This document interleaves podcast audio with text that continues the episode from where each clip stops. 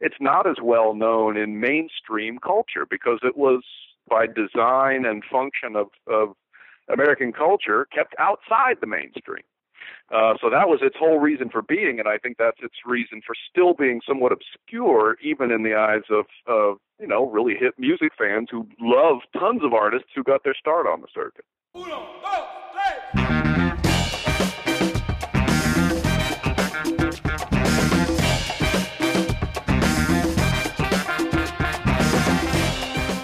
Hello and welcome, fellow music lover. My name is Zachary Stockill, and you are listening to Travels in Music, the podcast that shares stories about music from all over the world and explores a musical planet. Thanks for joining me today.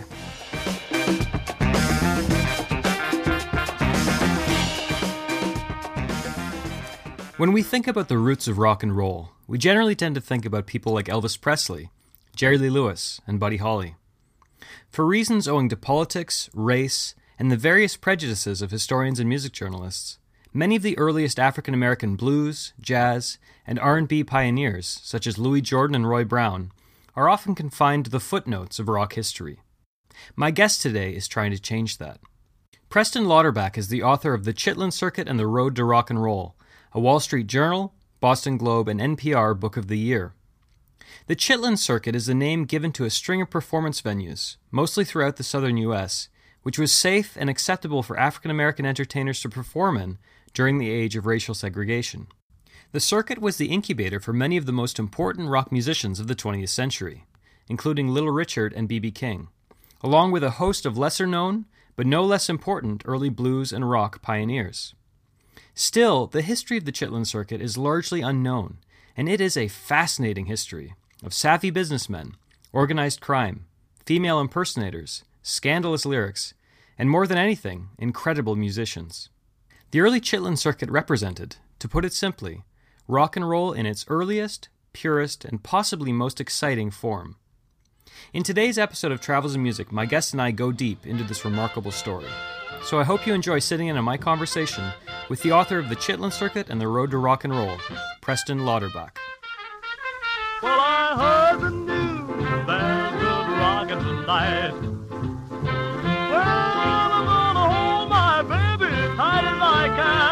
Tonight she'll oh know I'm a mighty, mighty man. I heard the news, tonight. Hopefully, we have time to get into your second book a little bit, but the main reason I wanted to talk to you today was to talk about your first book on the, the Chitlin circuit. And the first question I have for you is, and I asked this, okay, so I was I was talking to a friend in a cafe today who is a you know, 40 something year old guy, very intelligent and loves music and stuff. And, and he asked me what I was doing this evening. And I mentioned my, my interview with you and I told him a little bit about your work. And he's like, well, what's, what's the Chitlin circuit? And this kind of took me back because, you know, he's a, he's a very well traveled, you know, well informed guy, loves music. Um, but he was unfamiliar with this term. And I think a lot of people are, um, surprisingly, even people who really love American popular music. So, first off, how did you become aware of the term? Uh, and and why did you feel the need to, to, to tell the story?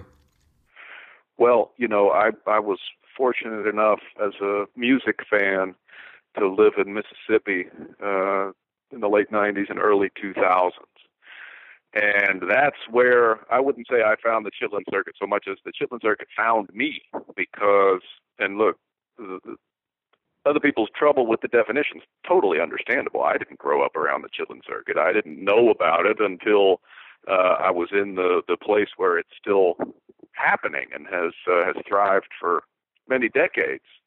I think part of the the the lack of awareness out there in our culture uh, of the circuit is what makes it both such an interesting and such a vital topic. You know, to somewhat address your question of uh, the importance and why I, I wrote the book.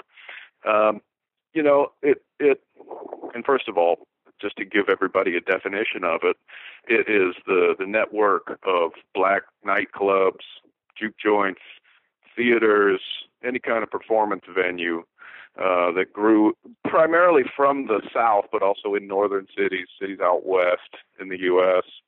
Uh, in the early part of the 20th century, and evolved uh, to suit, you know, big band jazz, swing combos, rock and roll, soul music, all of these evolutions in uh, in popular music took place on the Chitlin circuit, and that's another way of addressing the the issue of what got me interested in it. It it the history of it it comes up in the background of the stories of really major figures like say B.B. King, James Brown, Ray Charles, instantly recognizable icons who I think your friend at the cafe would all be very familiar with.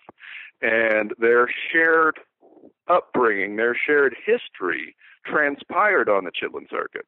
Now, because it was a, a, segregated entity on the black side of that institution, it's not as well known in mainstream culture because it was, you know, by design and function of, of American culture, kept outside the mainstream.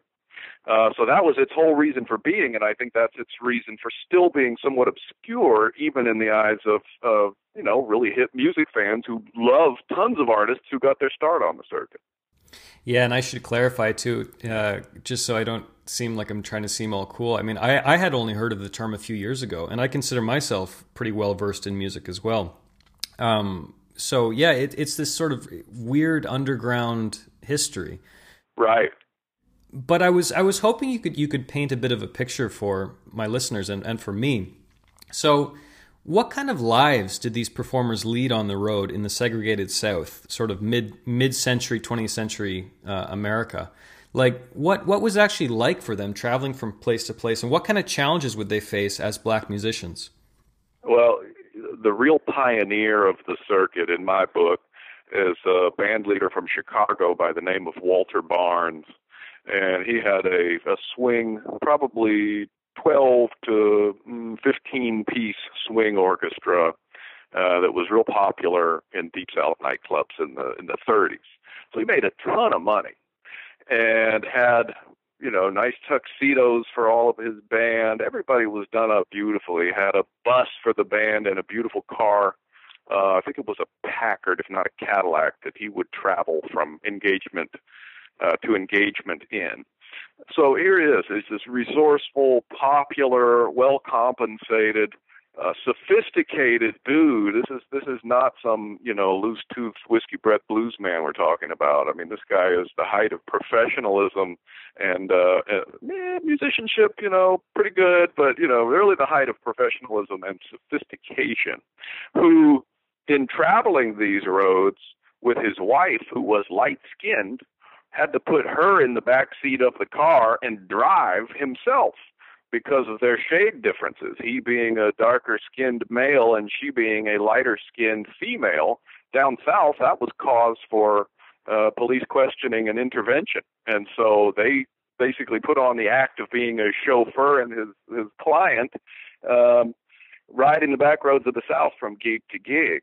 Now, certainly there were other challenges for traveling musicians. That one's sort of cute by comparison to the other things that that happen to people. I mean, you know, buses full of musicians who get pulled over and harassed and searched and um, often discovered to be in possession of contraband, which would get everybody thrown in jail. Uh, I've heard stories of groups that were not all that prosperous who had to jam into a station wagon in order to make make the next gig with all their shit tied on the top of it, getting stopped, ordered by the police to take all their gear off, set up, set up the drum kit, get the guitars out, get the horns out, and and perform on the side of the road in order to, you know, ostensibly prove that they were musicians and uh, be granted the right to continue traveling. So there were all kinds of pitfalls along the lines of just making it from one gig to the next. Add to that the fact that you're usually traveling at night, you know, at two o'clock in the morning, three o'clock in the morning after one gig ended. And you got stories of bus drivers falling asleep and crashing and killing people. Uh, so yeah, I mean there were racial, legal dangers, physical dangers to the travel. And it's not like today where you can just be riding down the road and you get a little bit sleepy and jump off the next exit and hit the Holiday Inn and get a good night's rest. I mean, there was nothing like that in Black America. And so the black traveler, particularly the you know long distance interstate traveler, really had to know his way around, his or her way around. Where can we stop to get a bite to eat safely without being harassed? Where can we stop for a night's rest Uh, there was no guarantee in the very basic accommodations that we enjoy out on the road today. And and really, I mean, the circuit is still going now, and there there are still stories about um, oh various uh, challenges and dangers that come up on the road. One of the things I found fascinating about about your work is the idea that, and I don't mean to put words in your mouth, but but the suggestion that. Uh, so for to to add some context, I mean today when we think of a rock and roll band, we generally picture about four or five guys. Um, we sort of take that for granted that most rock bands are going to be around that size. Um, but you mentioned something about that sort of takes shape in the Chitlin circuit. Absolutely. And as I mentioned, one of the, the early pioneers was Walter Barnes guy, not terribly well known, but he was exemplary of what was hot on the circuit and in black popular music in the 30s, and that is a swing combo. Jimmie Lunceford uh, was another probably pretty recognizable name in jazz circles to this day who made a lot of his living on the road in the South with a big band. But something interesting happened. Uh, there were a, there was a convergence of you know cultural forces and economic forces right around World War II so that was a time when there were rations on tires, on gasoline, and so people traveling on the road in America had limitations on how far they were able to go. Uh, there was for a while a ban on interstate bus travel. Obviously, that's going to affect the ability of an 18 piece orchestra to get to the next show. Uh, so there are your economic forces, the rationing. The other side of it is right at that time, an artist by the name of Louis Jordan became popular and his little group was called the Tympany Five, which obviously is not also not in the orchestra shape or mold. And the way that they, you know, put a song over was completely different. You know, the big bands had their arrangers and their soloists and the conductor, and the singer was sort of off to the side. There was one big band singer that said he was like the roadie, you know, he'd be carrying in the speakers and the mic stands and the instruments and talk about different from uh, the role of the vocalist in in uh, today's music and music for the last 50 or so years. You know, that's kind of the position that the singer was in during the big band era. And then Louis Jordan comes along singing these brilliant, upbeat, fast rhyming, funny, clever songs with this very tight little band, you know, hitting the, the really swinging behind him. And so it changed the popularity, what was popular in music. Smaller bands became popular, and of course, there was enough economic incentive out there on the road to induce a lot of, of artists to start thinking in the small band framework rather than the big band. So that was kind of the big bang for rock and roll, Louis Jordan. And you listen to some of his his records today, and, and even though they were made in some cases 15 years before uh, Elvis recorded, yeah, you'd be hard pressed to say that that's not rock and roll. But of course, uh, you know, after after Jordan, I mean, he was so overwhelmingly popular. Uh, this guy, he is the most brilliant figure, uh, for my money, in American music history, and still so underappreciated because he was primarily on the black side. Though he did cross over into into the mainstream, but uh, earlier we talked about all of the great genius, recognizable black musicians of the 20th century, B.B. Ray Charles, James Brown, Little Richard, all these folks got started on the circuit. They they share not only the Chitlin circuit in their background, but they were all inspired by Louis Jordan. And so they didn't look to Duke Ellington for how to do music. They looked to Jordan. And that is uh, just a small way of, of describing this man's massive influence on music. Well, you know, the, the, the expression ahead of their time is thrown around a lot. But I mean, one of the fun things about reading a book like yours, or uh, there's another music writer, Nick Tosches, um, you might be familiar with. Um, oh, yeah. He wrote a yeah, he wrote a book called Country, which is about the roots of rock and roll as well. And it's so much fun in the age of YouTube, just going back and, and actually listening to the to the songs as as you're reading along. And one thing that's absolutely amazing to me every time is you find these examples like Louis Jordan uh, like Roy Brown, who yeah. it's like you, you you look the year at the year that this song was recorded and you can't believe it. It's like oh, well, I know. You know, there there was rock and roll happening in the 40s, in the late 30s in some cases. You listen to songs, it's like, well, that's that's rock and roll. I mean, it's no it's kind it. of it's kind of stunning listening to some somebody like Roy Brown sing "Good Rockin' Tonight." Yeah. and then listen to, to Elvis's version. you know, it's Yeah. like, well, what's what's going on here? And and well, actually, that I wanted to ask you about that specifically. Like, how how do you you mentioned a, a really interesting phrase in another interview where you talked about black inspiration and white capitalization, and yeah, sure. th- this is a common theme in discussions around early rock and roll. You know, it's a, it's a you know interesting, always provocative question to ask people. Like, well, how far back can you date rock and roll? Where does it come from? Could you just speak to that for a minute? Like, how how how do you see like the roots of rock and roll? People often talk about it as this marriage of you know white country and black blues, but that isn't the whole story. No, it, it really isn't the whole story. It's, that is a version of events that came out of uh, probably the first generation of rock and roll journalists uh, in conjunction with Rolling Stone magazine, Creem magazine, and so that's uh, those are all white people, and they came along during the civil rights movement, and naturally, you know, I, I have no doubt they were sensitive to it. I think that because of the conditions of, of that particular time and the political temperaments of, of the people who really coined rock and roll history, they overemphasized the collaborative nature of it between white and black. That sort of fit the theme of, of the good guys of uh, that particular era, the, the late 60s and early 70s. Um, the reality of it is that virtually it's on one hand it's pretty hard to find a lot of real country music, country and western influences in what we know as rock and roll. Um, and I love country and western. I love that era of music. I love Nick Tosches' book and all of his characters. It's not to slight them. It's just to objectively state what rock and roll is and where it really historically began. And you know, I also don't have any beef with artists like Elvis, Buddy Holly, uh, Bill Haley, who listened to and dug black music. But rock and roll is two things.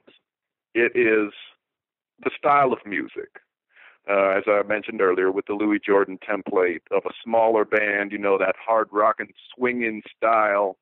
Um, some artists really had that electric guitar turned up early, if you want to put another recognizable sound stamp on early rock and roll. That phrase, you know, rockin', that's a black phrase.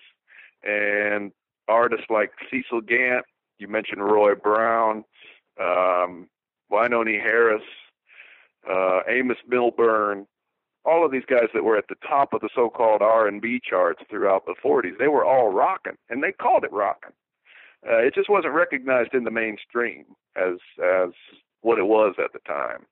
Um, but yeah, that that language, you know, there's the, as I said, there are two parts to rock and roll. There is the that the sound of the music, right? But then there's the dissemination of it. So it's one thing to play a song; it's quite another for a million people to hear it. And the dissemination of that music really grew through white artists in the 50s. Um, you know, if Roy Brown, but if uh, getting back to the origination issue, if Roy Brown had recorded Good Rockin' Tonight and sold 10 copies of it, I don't think it would have disseminated in quite the same way. I don't I don't think that uh, Elvis would have covered it, Jerry Lee would have covered it. I don't know that that particular phrase rockin' would have just swept mainstream culture the way that it did. Because yeah, you're right. You can listen to some songs from the 30s and say, "Man, that sounds like rock and roll." But if they didn't, if the songs didn't boom, you know, if they didn't get out to hundreds of thousands of people, then you don't have rock and roll. You don't have the trend. You know, the uh, you don't have the explosion aspect of it. And so I think that's where some of the racial confusion gets uh, gets entered into the equation and muddies history because that dissemination was never larger than with white artists adopting it, but the origination and certainly the you know the early parts of the dissemination happened strictly in Black America uh, during a time of segregation. So again, to return to that theme, that's that's in large part what kept it under wraps in its early days. I'm I'm always fascinated by where terms like rock and roll actually come from, like where how and why people started calling it that thing. And when you say rock and roll, people will say, "Well, yeah, it was slang for sex, right?" Yeah. Um, but where where was the earliest place that you found the word like rock or rockin' to refer to music? You know, in, in a popular song, it'd be like Duke Ellington, "Rockin' in Rhythm."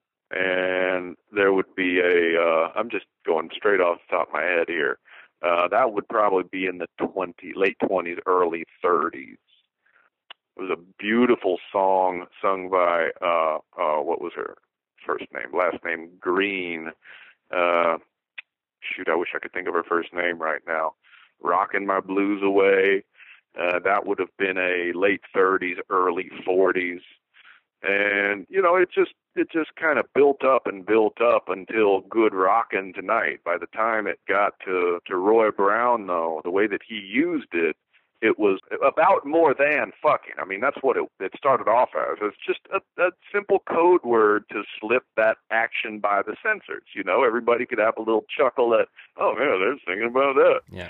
Uh, rocking in rhythm, you know, rocking myself away, rocking my blues. Yeah, of course, that's how you get rid of blues. But but when when Roy used it, you know, it, it really took on more of a definition that we would understand today. You know, rocking out, get crazy, dancing, uh, wrecking the joint, getting drunk, getting wild, having a good time, and yeah, throw some sex in there too. But it became a you know a broader definition, closer to what we think of it as today through through Roy Brown, Good Rockin' Tonight.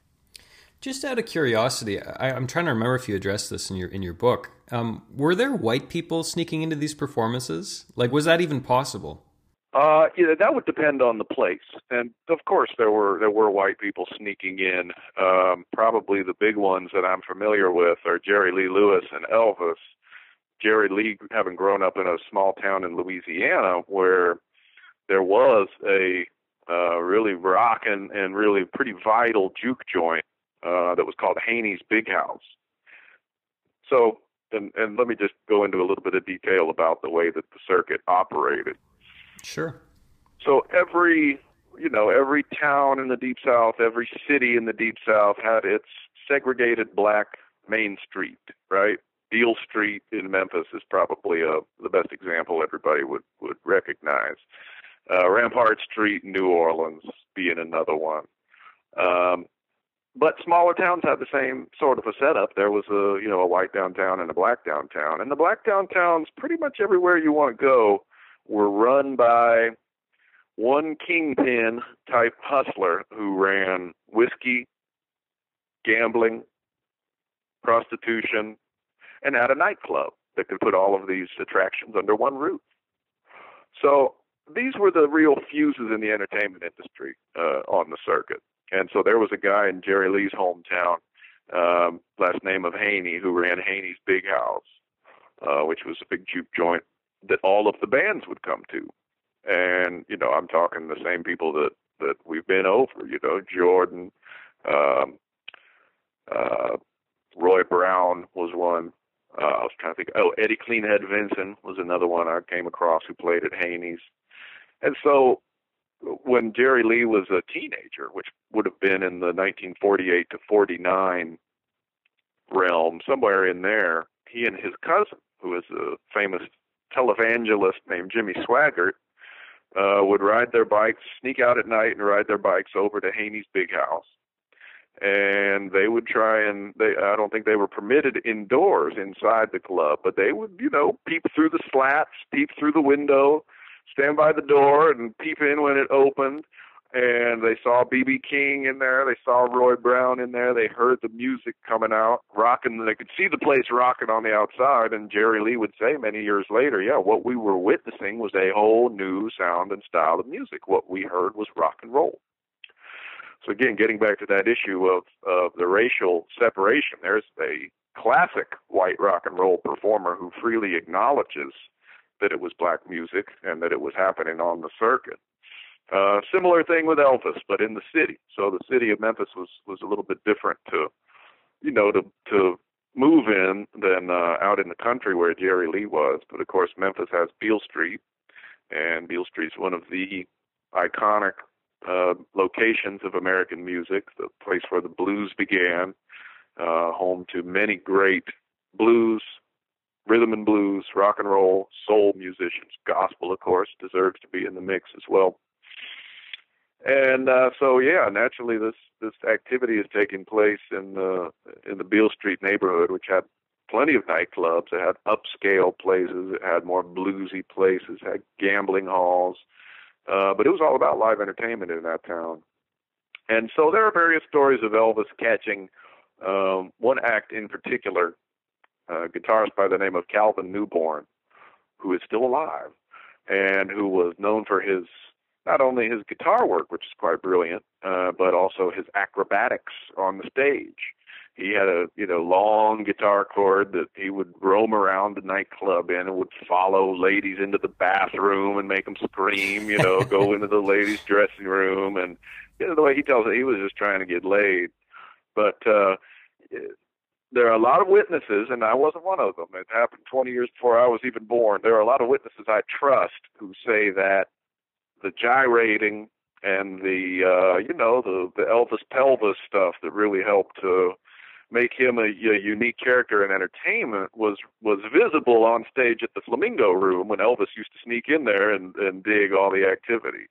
Uh, the interesting thing about that, again, reflecting on our race division in uh, the perceptions of rock and roll, you got some of the deans of music writing um, who maybe indirectly um, disagree with the African American people who were there and claim that they saw Elvis digging this action and claim that that is where Elvis got his moves from. So yeah, you got a generation of you know the civil rights, pro civil rights generation of baby boom white writers uh, who came along much later and say, no, it didn't happen, or they overlooked the fact that it happened. And then you got a lot of African Americans who were there uh, who say that it did. So again, you got some differences between the way people perceive this history of rock and roll in terms of uh, who originated it and who made it popular. Those are two different things to hold my baby as tight as I can. Tonight she'll know I'm a mighty, mighty man. I heard the news. There's good rockin' tonight. Yeah, there was there was like I mean uh, there was obviously there was a lot of uh, provocation of all sorts going on in these places. But one of the, so I'm in I'm in Thailand today speaking to you, uh, which oh, cool. is the land which is the land of ladyboys and female impersonators of, of every sort. Um, and it turns out there were female impersonators playing on on the Chitlin circuit, uh, including one Little Richard who who had a who had a whole act um, as a as a female in, uh, interpreter or impersonator rather. What what was going on there? Like, how did was, was that like a leftover from vaudeville or like what what how how can you explain that? Boy, that's a tough question. How can I explain that? Usually, I like to just say what happened, and people are satisfied with it. But uh, you can go. That's that's fine. Yeah, go ahead. No, no. I mean, the cool thing about Little Richard and uh, the difference between, you know, the reality of the Chitlin Circuit and then our perception of uh, of early rock and roll. When he sang Tutti Frutti on the Chitlin Circuit, it started a wop baba loo a good goddamn tutti frutti, good booty. If it don't fit, don't force it. You can grease it up, make it easy. And uh, naturally, that's not the way that it came out on uh, on record and on on people's radios. And I'm pretty sure Pat Boone didn't know what he was singing about when he covered that one, but yeah, maybe somebody not. will tell him. But uh, yeah, Richard Richard is part of a long tradition. This sort of this in a way bothered me when Prince died. Everybody kind of acted like he uh, invented gender bending or gender play in his his stage presence. Uh, he didn't invent it. It was he was just the first one that millions of people saw on MTV. There's a difference. But yeah, Richard was part of a tradition. I mean, every one of these Chitlin Circuit joints. I mean, the uh, oh, the Dewdrop Inn in New Orleans, um, Flamingo Room in Memphis, Club Handy in Memphis, uh, the 81 in Atlanta, even little small places like Macon, Georgia, where Little Richard came from, had um, not only music, they had female impersonators, they had shake dancers, which we would today refer to as strippers. And what really interested me about it was how I would say embracing these communities were of transgender entertainers back then. Uh, it's so antithetical to hip hop, macho hip hop culture now. But you know, I'm not going to sit here and pretend it was a, it was a picnic for a gay black man to dress up as a woman in the 40s, but it had its place, and it was accepted as as a part of entertainment. People enjoyed it. uh, there were very famous female impersonators in New Orleans and Chicago, in particular, big cities. Um, so there was a little bit more space for that kind of activity, and that could that was seen in Richard's upbringing as a as a viable option. you know, you want to get on the road and entertain and make your money, throw on some high heels and a gown and sing some sing some torch songs. You know, people like that. Uh, but you know, as uh, getting back to the point of how the the communities at large embrace this activity, I had a lot of older folks who are still alive now, uh, and when I was doing research for the book in different communities now, not just one place, say, oh yeah, you know, they, the term then was sissies. Uh, oh yeah, the sissies would get together, and the the sissies would have a beauty contest. The sissies had a dance night every week. Uh, they'd throw the sissy ball at some places and anybody wow. can hang out and mix. And I would say also, you know, the sexuality in these places tended to be pretty wide open. Um, it's not again to, to reflect on what I know of, of hip hop culture. I mean, that's that's a pretty straight macho scene, with some exceptions. There is uh, there's definitely some sissy influence in parts of hip hop, but yeah, by and large, you know, it's a pretty macho traditional culture. Uh, but yeah, man, I mean, the sexuality in, in these joints could really be wide open. Uh, one band that I researched had a, you know, a, a gay male singer, uh, bisexual female trombone player, had all kinds of swingers in the band. I mean, I guess that's not so unusual. And it was not a huge deal. Um, you know, as I said, these the this entertainment was usually connected to underworld activity, and it wasn't too far off. Geez, I mean, you look even in the white realm of entertainment in the 19th and 18th century, uh, actors and actresses were considered on the same level of, of prostitutes in many cases. The theater was seen as a sordid place. So I would say, getting back to your initial question of, well, where does this come from? I would say it goes back a really long way uh, further than I dipped in uh, my research on the Chitlin Circuit's history. Uh, but it's kind of more interesting to me that uh, it's not accepted anymore, and it's such an uphill battle to gain any kind of acceptance if if you're doing something other than you know a traditional performance. Um, that's a recent thing, I would say. There's a much longer tradition of acceptance of gender fluidity uh, than there is a real rigid sense of gender. Yeah, I wonder why that is. I mean, I, my sort of brain is inclined to think that it has something to do with you know Reagan and the evangelical sort of revolution in the U.S., but I have no idea. Although at the same time, I mean, you mentioned Prince, which which is a really important point. Like I, I read a lot of obituaries and stuff, and I'm trying to remember if like people acknowledged Little Richard's influence, obvious influence on Prince's whole aesthetic, and I can't recall anyone mentioning that. That's a that's a really important point. Um, that that was the op-ed I wanted to write, but go ahead. Yeah, no, I was I was just gonna say like you know I'm wrestling with this question like is it you know I, I guess Prince uh, I, I, I, guess I just I see that that a lot of people seem to sort of celebrate the the gender fluidity of Prince, but that's one guy. I think you're absolutely right. I mean, you know, especially in in, in hip hop culture, that kind of thing is very very frowned upon.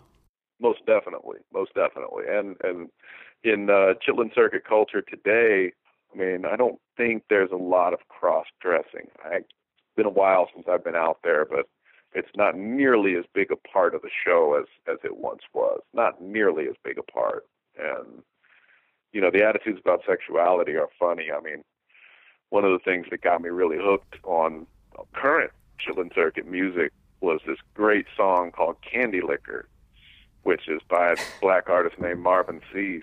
And it's That's a, a great title. Kind of, oh, it's an awesome song. I mean, it's just like 12 minute odyssey about cunnilingus. And, you know, that sort of activity, a lot of black guys are, are undercover about that, I would say. It's, it's the kind of thing that um, a lot more people do than a lot than they do discuss it. but yeah, man, that was what got me into it. I was like, wow, this is fascinating. This, this you know, totally outward um, very exciting and, and fresh song about cunnilingus, and to call it, I mean, there's, it's not a code like Rockin' used to be. If you listen to the song, I mean, it's all right out there. Let me lick you up. Let me lick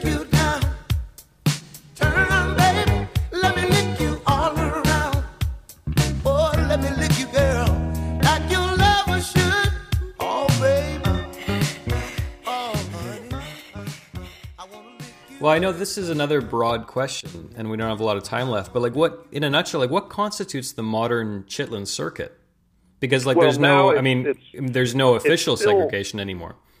Right, right, of course. No, it's it's much more of a self-selected group of of African American people, mostly in the South, but as as tradition, but also in big cities like Chicago, uh, Baltimore, um, Los Angeles, Oakland. It's what they call grown folks. Is people who like the traditional blues of, say, a Little Milton or a Bobby Blue Bland, even though they're both dead. Johnnie Taylor, uh, artists, people who really respond to that grown up, middle aged sort of perspective on romantic misadventures. There's a lot of cheating songs. So the artists today are on the Chitlin circuit are older. You know, it's not about glamour. It's not about what's new. It's the opposite. It's about who's relatable and who's classic.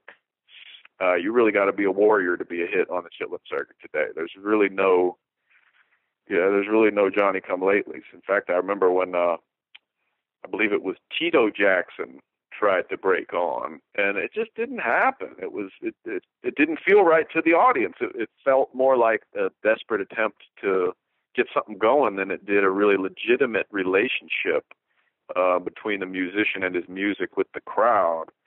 And so that's your group today. It's it's still kind of what it's always been. Black. It's not mainstream. It's an audience that isn't being served by the mainstream sound or the mainstream business. It's made up of smaller venues, smaller radio stations, very tight knit sense of shared history and community, uh, revolving around, you know, summer festivals, uh, big homecomings like the BB King homecoming uh, those sorts of events. So it's it's kind of what it has always been, but it's it's more for the aged crowd now, whereas in the 40s and 50s, it's a very hip young crowd, very cutting edge. More of it's more of the the senior circuit, the legend circuit now. What uh, what surprised you the most as you were writing and researching um, your book on the Chitlin circuit? Hmm. I would say the structure of the business of the Chitlin circuit. You know, it, it happened against all odds. I obviously got in because I already knew about the music and I loved the music. I didn't know how this this entity, the Chitlin circuit, existed. You know, how did the money flow? And to discover that, you know, there was one hustler named Sunbeam Mitchell in Memphis who was tight with a hustler in Houston named Don Robey, who was in turn tight with a hustler in New Orleans named Frank Painia. And you just kind of unite these hustler figures across the map. You see their their friendships, you see their their ventures going together, you see the artists that they developed and shared and promoted with one another. And that to me, in a, I mean, it was very much a DIY thing, but it was totally across the map. But that to me was very thrilling because I came of age in the uh, in the media made stardom era of MTV and and Big Pop Radio, and to me that just seemed impossible. Um, you know, an artist was either just chosen and made king, or they didn't exist. But the Chitlin Circuit really was like a almost like a, a farm system where you had all of these these old school entrepreneurs who ran the show and who developed the talent and helped grow the talent and break the talent big uh, because they managed all aspects of the business. It wasn't simply the top level. So all of that stuff was very thrilling to me to to get to know and the personalities. I mean, these were really violent, colorful people. They were flashy. They were audacious you know, how does a black man get to run a gambling racket in a in the segregated South? You know, and it's through a series of clever relationships, um, a lot of charisma, uh, a lot of associations, and so to see how these these kingpins made themselves and made the circuit very exciting to me. Still, still feels good to think about today. Unfortunately, we, we don't have time to talk about your, your second book, Beale Street Dynasty. It'd be great to have you back sometime to, to discuss that. Um, but what are you working on right now? Well, right now I'm working on Memphis in the 50s and 60s and the connections, uh, kind of the thing I do, you know, the connections between underworld culture and power. but that's at a thrilling time. It's it's from the rise of Elvis to the death of Dr. King, and you know Memphis. These things happen in Memphis, and it's a basically a pretty small town that completely changed the world twice within a framework of about 14 years. So it's uh, that's that's the heart of the story right there. It's it's a fascinating time and place that really broke big in American history. Well, that's great. I look forward to reading it. That sounds fascinating. Um, have you heard the song "Memphis in the Meantime" by John Hiatt? No, I haven't. Oh, you got to look. That's my favorite song about Memphis. Just a great All song. All right. Yeah, I'd love to hear that. Preston, thank you so much for your time today. This was an absolute pleasure. Mine, Zachary. Yeah, you call me back anytime and we'll talk Beale Street Dynasty.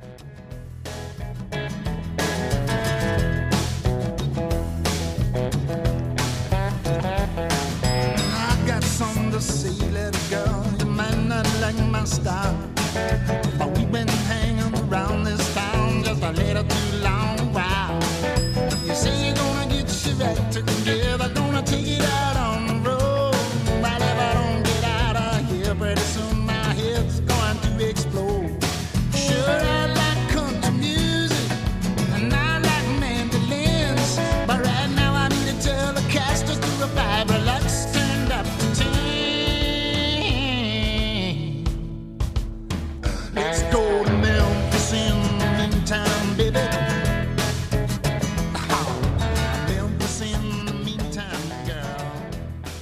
Well, there you have it. There's my conversation with Preston Lauterbach, and I hope you enjoyed it, and I hope it gave you some inspiration to seek out some new rock and roll listening on YouTube.